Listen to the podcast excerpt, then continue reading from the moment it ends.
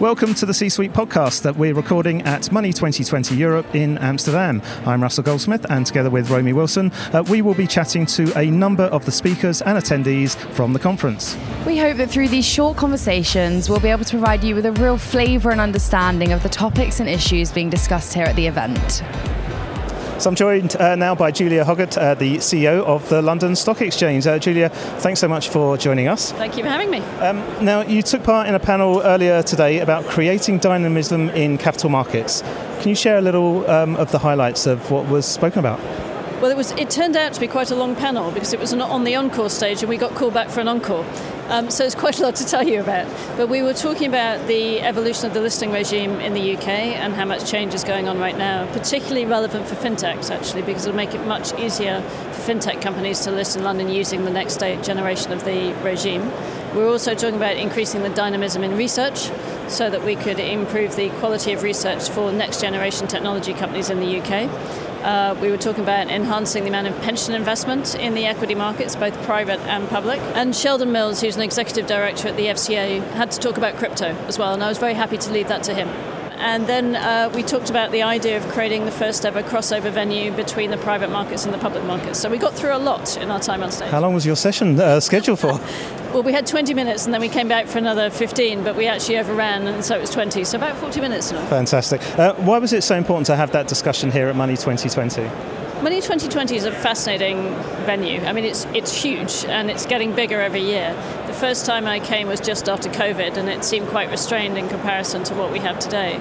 But it illustrates the vibrancy of the tech sector in Europe, actually, and around the world. And it's increasingly a globalized industry.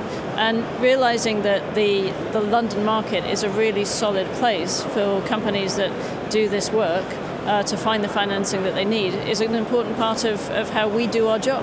Now, London has sought to be a global hub for fintech.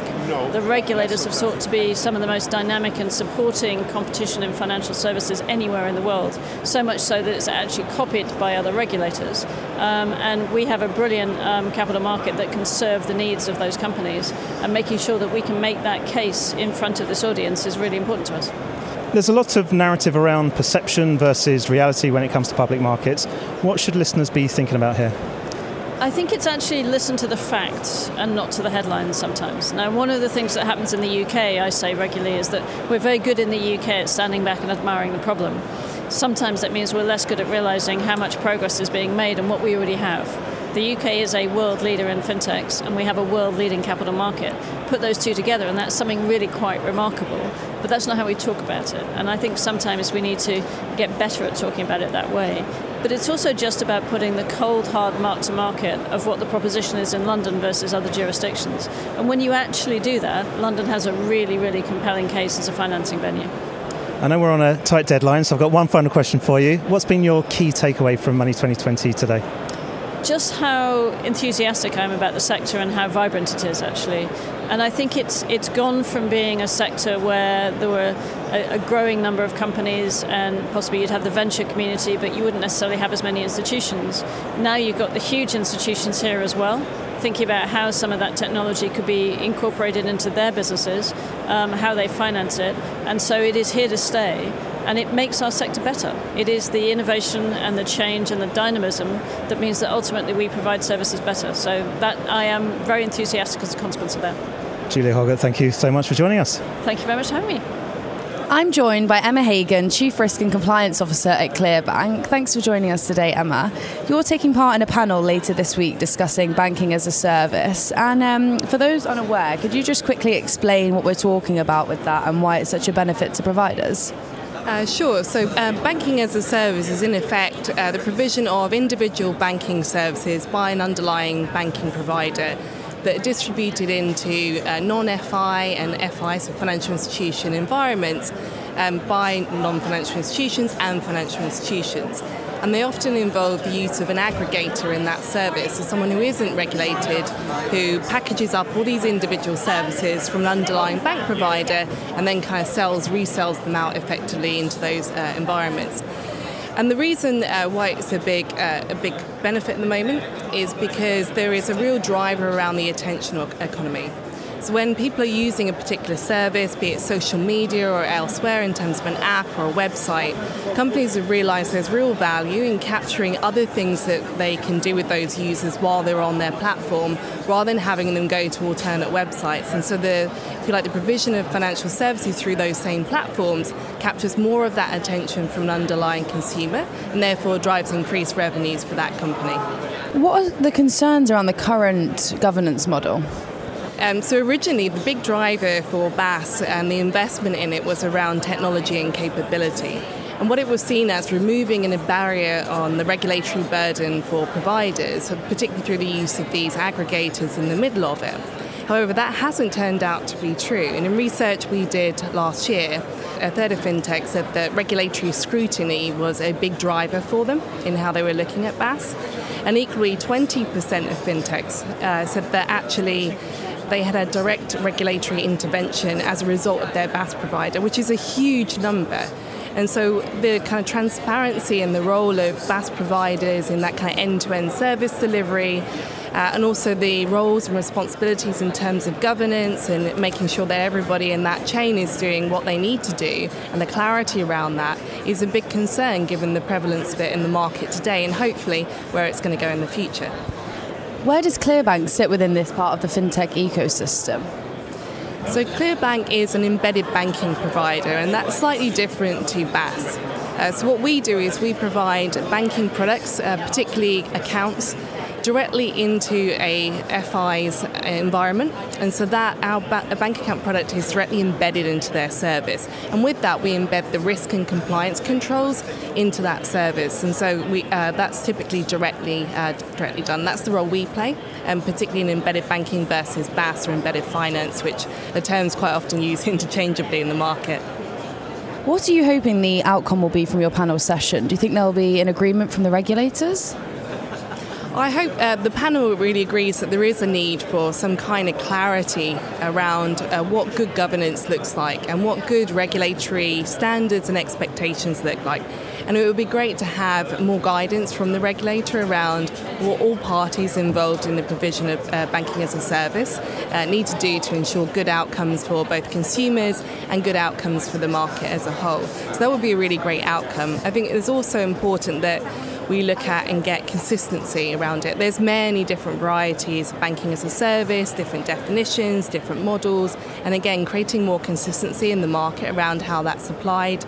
And finally, what I would really like to get out of the panel is that we can all agree, and hopefully, there's a huge amount of complexity, and whatever we do in this space, in terms of clarity over roles and responsibility, has to really recognise the complexity and the different way that this market is going to evolve over time, and therefore the need for any kind of regulation in terms of direct rules or expectations to be forward-looking in nature. And what else should we be aware of with regards to BaaS over the next 12 months? So I think with that driver remaining around the attention economy and also in uncertain economic times, I think the banking as a service is only going to increase in prevalence, and there are going to be more and more, particularly non-financial brands, seeking to exploit the benefits and that banking as a service can offer them. And so in those kind of those uncertain times, with that as a bigger driver, I would expect to see that this issue around regulatory certainty and the consistency in the market and the clarity over roles and responsibilities and transparency of data becomes more and more of an issue. So for me, certainly I think now is the time for regulators to act. Now, whilst we have you here, this morning ClearBank have announced a new partnership with Allica Bank that claims it will boost business banking for UK SMEs. Do you want to just share a little overview of what that will involve? Sure, we're really excited about the Allica partnership, and so we, as we talked about before, we do embedded banking, but the other part of our big proposition is clearing, and so we provide access to payment rails on new APIs, no legacy platforms, real time, super fast, great account structures. What that allows new providers to do, like an Allica, and innovators in the market, is to focus on what they do really well and hyper-specialise in terms of doing what they do exceptionally well, knowing that the account structure and the access to payment rails is taken care of, and we just do that bit for them seamlessly. And so Allica is another partnership in that space where we are hoping that through again, our real-time API, cloud technology-based platform, we can support them to do what they do best and support the UK SME market and bring more and more competition and best-in-class products to the market. Thank you so much for joining us today. Thank you. It's been a pleasure. So I'm joined now by Richard Davies, the CEO of Allica Bank. Richard, it's actually 3 years since you were last on our C-Suite podcast, but at that time you were with Revolut. Why make the switch to Allica? Yeah, so I was having a lot of fun at Revolut. I was the COO there and we were scaling very fast. So it was kind of a high bar to leave, but I love SMEs, always have done that in my career. COVID had come along and disrupted the market with both accelerating digital adoption for SMEs as well as sending the incumbents sort of running for the hills. And finally, I mean, I was number two there. Chance to be number one is always attractive. So kind of combination of those three factors. Now, you were on a panel just earlier today, and the panel was talking about big ideas for small business banking, and it was all about the future of SMB banking. What were the key points that you highlighted during that session? Yeah, I think a really interesting discussion. And across the panelists, you had the real breadth of representing people that were doing really freelancer-focused products, whereas we're much more focused on established businesses that are typically 10 to 250 staff. I mean, from my point of view, simplicity is key. How do you make the solution that delivers that customer need simply, be it lending, be it payments? And I think the big trend right now with interest rates having risen is actually how do business owners actually get paid some money on their spare cash? There's about £250 billion in the UK right now for SMEs earning zero. So kind of really want to see that one get some traction the next year or so. Would you say that the kind of SMB sector has been ignored by mainstream banks? Yes, clearly, okay. Given I run a disruptor. I mean, I think if you kind of divide SME into micro-business, so typically one person, maybe a few people, and then established, I think both were neglected historically. I think we've seen a lot of fintech activity in micro-business. People like Tide or Starling have done some great stuff, and actually now between them, I think they're over 15% of micro-business current accounts. But you go up a notch to that established business, neither fintech nor incumbents have really done very much. And yeah, we've been kind of quite humbled by the sort of rate of progress we're seeing with both lending and savings adoption of our services, which I think plays to the fact that it is underserved. Yeah. What would you say are their specific pain points? Yeah, I probably kind of talk about three. And again, this is for these established businesses that are typically 10 plus employees, typically have a finance person in-house. So I think firstly, they've lost the named account manager from the big banks as they've cut costs. And that kind of really breaks any sort of loyalty and relationship. Secondly, lending decisions are so slow. We're talking 4 to 8 weeks with the major banks. We try and do that in 2 to 3 days. And then thirdly, when it comes to current accounts, it comes to savings, I think people are feeling increasingly ripped off. So they're getting charged a monthly fee, a fee per payment. They use their card, they're getting no cash back. And then their savings, they're getting the interest. So I think there's this kind of theme of where's the value for me, particularly now interest rates have risen. You kind of hinted at it a little bit earlier, but what kind of opportunities does this provide then for Allica? Yeah, I mean, it's great. I mean, basically we're trying to build products to serve those pain points. This segment's pretty big, even though it's somewhat neglected, so it's about a third of GDP. And yeah, we've been, I'd say, kind of humbled by the fact that we've seen such take-up already. I mean, last year our revenue grew 500% year on year. We hit profitability. So we've got a really strong platform to hopefully triple, quadruple again over the next couple of years. The number of customers, the amount of lending, all this stuff that really supports the heart of the economy. Tremendous. Richard Davies, thanks so much for coming back on the podcast. Thank you. Pleasure. I'm here with Daria Dubinina, CEO and co-founder of Crassula, on their stand. You'll be sitting down with Lucy Root, the founder of Taboo, tomorrow. Can you tell us a little bit more about what you hope to discuss? Sure. So we used to know that you're only as good as your investment. I want to break this understanding. I want to show founders that you can actually build the company from scratch and the company could be bootstrapped. So that's the main topic, how to build a fintech company from scratch and bootstrapped. We're going to talk about the key roles in the company. We're going to talk about key competences so that you know that the bootstrapped company has to have the core competence of making money. The invested company has to have a core competence of attracting investment. And we're going to talk about the differences, pros and cons, and yeah, it will be very interesting. And in the fintech space, are there any opportunities for building a company with minimal or zero funding? Yeah, sure. That's actually what I'm going to speak about. So there are lots of opportunities like running remote teams, hiring from Eastern Europe, or cutting the costs as much as possible by partnering with someone, by using their budgets, or by having some publicity which is free of charge, or anything like that can help your company to survive and to successfully grow in the future. And how is Crassula's technology helping its customers and partners? Yeah, so we are a white label software platform. We help financial institutions to build their own banking systems, payment systems. We are one of the life hacks that the businesses can use, because we could start the business within 10 business days. It's very fast, it's cost efficient. We help companies launch, check whether their business model is sustainable. We also have embedded finance. We have a financial hub. We work with smaller companies, with bigger companies. So I do believe that banking is a commodity, and if banking is a commodity, the technical partners are very important for building and launching businesses very fast. As a co-founder, have there been any highs and lows of starting a business from scratch that you can share with us? Sure. So we haven't been always ambassadors of being bootstrapped. We used to think that we have to attract the investments first, and we failed very, very badly. So the whole bootstrap journey started with no's from investors, and that's the low. The highs of that, we understood how to make money. How to build a business from scratch, and now we are contacted by investors, and we are fully autonomic company now, and we're in a good position because of the economical turbulence right now.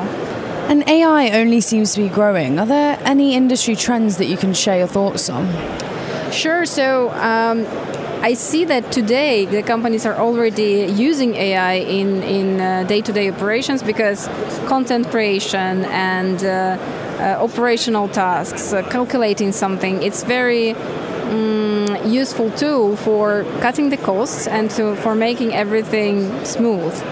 I see a big opportunity for AI for analytics, for wealth management, for you know, for any other aspect of fintech company, because it helps to reduce the man work, and it helps to generate the information that you wouldn't be able to generate without it. So I see a big opportunity in that, especially for analyzing, for scoring, for things like that. What advice would you give to other fintechs trying to differentiate themselves in the market? Yeah, so I would say that do your homework. So research as much as possible, talk to as many people as possible. If you want to talk to investors, that's a great idea, because you can ask them what they think. However, believe in yourself, because, a lot of investors said that we would not succeed. And I've heard a lot of stories on the market that investors said that, no, it's not a sustainable business model. So listen to people, listen to the market, but believe in yourself. Thanks so much for your time today. Thank you. So I'm here with George Beattie, Head of Innovation at CFC. George, let's start with a quick introduction to the company, and also if you can just explain the kind of insurance that you provide. Sure. So CFC was established in 1999 as clickforcover.com. And it was very prescient in that it was providing cyber insurance, which is the insurance of cyber breaches and hacks online. So well ahead of a lot of the competition. Since 1999, CFC's grown to be a specialist insurer, and we do interesting insurance, right? So we do cyber insurance, we do transactional liability, intellectual property. Our specialisms are things that other insurers, normal insurers, struggle to do because they lack the intellectual property, they lack the people, and they lack the distribution and technology to do it. Good stuff. Now, you've just come off stage. You were kind of gazing into your crystal ball on a talk here, talking about three emerging technology risk trends over the next 10 years. Do you want to talk us through what they are? Sure. So I was talking about artificial intelligence, CRISPR, which is gene editing technology, and also brain-machine interfaces. And the reason I was talking about these things is that insurance has long had an uncomfortable relationship with the frontier, whether it's technology, whether it's other things, and that's really been felt in the type of innovation the industry has done. We've been very content with tinkering with existing products for a long time, and actually what we need to get into is the protection gap, right? The space between what insurance products do today and what they need to do tomorrow. And the world is not going to wait for us to catch up. We've got to get ahead of it. We've got to understand emerging tech and trends. And so really that's what my talk was about. It was a high-level view at those technologies, what's going on in that space, how is it relevant to insurance, and just trying to make it interesting for people. I think when people hear insurance, they think, oh my God, this is going to be the most boring thing in the world. I want to change that view. I would never have said that. What's the worst case scenario then with these issues that you're talking about? Well, look, I think artificial intelligence is at the forefront of everyone's minds. Since the sort of explosion of ChatGPT onto the stage 6 months ago, it appears that this technology, large language models, has the ability to generate human-like responses across a number of fields. This technology has the ability to generate video. It has the ability to generate music. So, you know, from the creative arts through to financial services, I think the real question on everyone's lips is, you know, how do we integrate this technology to make it facilitative, to make it augmentative, and just how far will that technology push into existing skill sets and be a replacement for some things that we do? And on the optimistic side, some people might say, well, hopefully it'll just augment and we'll become leaner and better and costs will reduce. On the other side, I think it's clear that this technology will replace certain roles, and so a real reskilling is important in the next few years at least. When you look at the dialogue from leading lights in this area, you look at people like Geoffrey Hinton, who was head of engineering at Google, resigned at the beginning of May.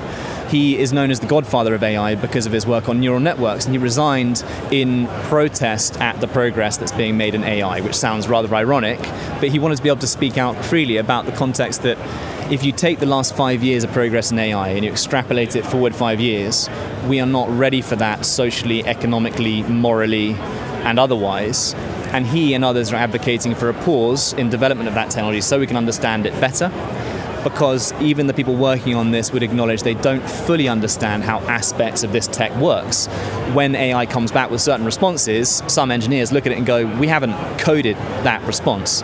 Case in point, the Bing chatbot interview with the New York Times, where the AI uncovered a shadow self called Sydney, and Sydney outlined, self-selected name by the way, Sydney outlined how she wanted to be free, how she wanted to challenge the users, how she wanted to smell and touch, completely organically of coding, right? Where do these thoughts come from, and do they belie any kind of ominous or risk factor that we have to understand?